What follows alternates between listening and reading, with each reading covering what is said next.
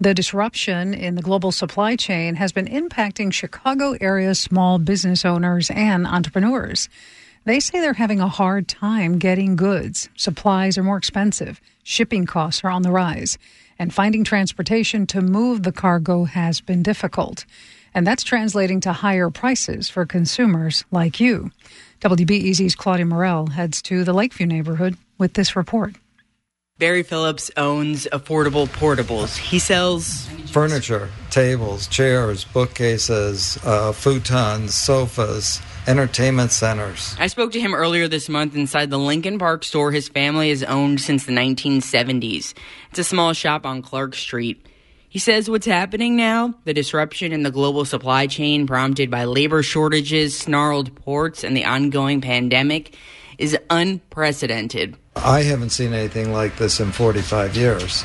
The containers that are backed up at the ports, um, merchandise just sitting there on boats and on land that can't get to anywhere.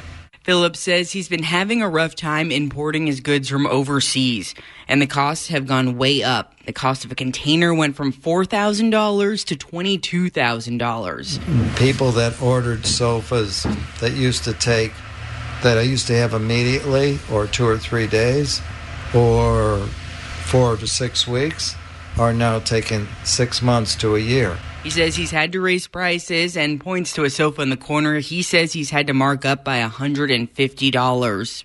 Phillips isn't alone. Small businesses are just having a tremendously difficult time getting the supplies that they need to run their business. And of course, this is even more concerning with the holiday season approaching. Elliot Richards is the president of the Small Business Advocacy Council. He says the supply chain problems are impacting all kinds of retailers. We've heard a lot about it from restaurants, from, you know, folks who sell t-shirts, from embroidery businesses, you know, really from businesses who are consumer facing, who need to um, serve uh, food, get product out to their customers.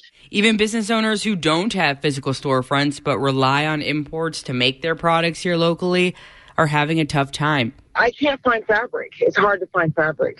As Jennifer Atkins, she founded the Jenny Cap Company. They make head garments which are sold at big box retailers. About 200,000 units during a normal year. This year, though, she says she probably won't be able to fill all her orders. When she says she's having a hard time finding materials, she's not kidding. Very, very uh, slim pickings, colors of fabric, types of fabric, colors of thread. Atkins says the stuff she does find is really expensive. Like the price per yard of basic jersey material, you know what most t shirts are made of, went from five and change to nearly $11 a yard it's a double misery quotient because not only are things higher, there's less of it. It's unclear how long these supply chain issues will last.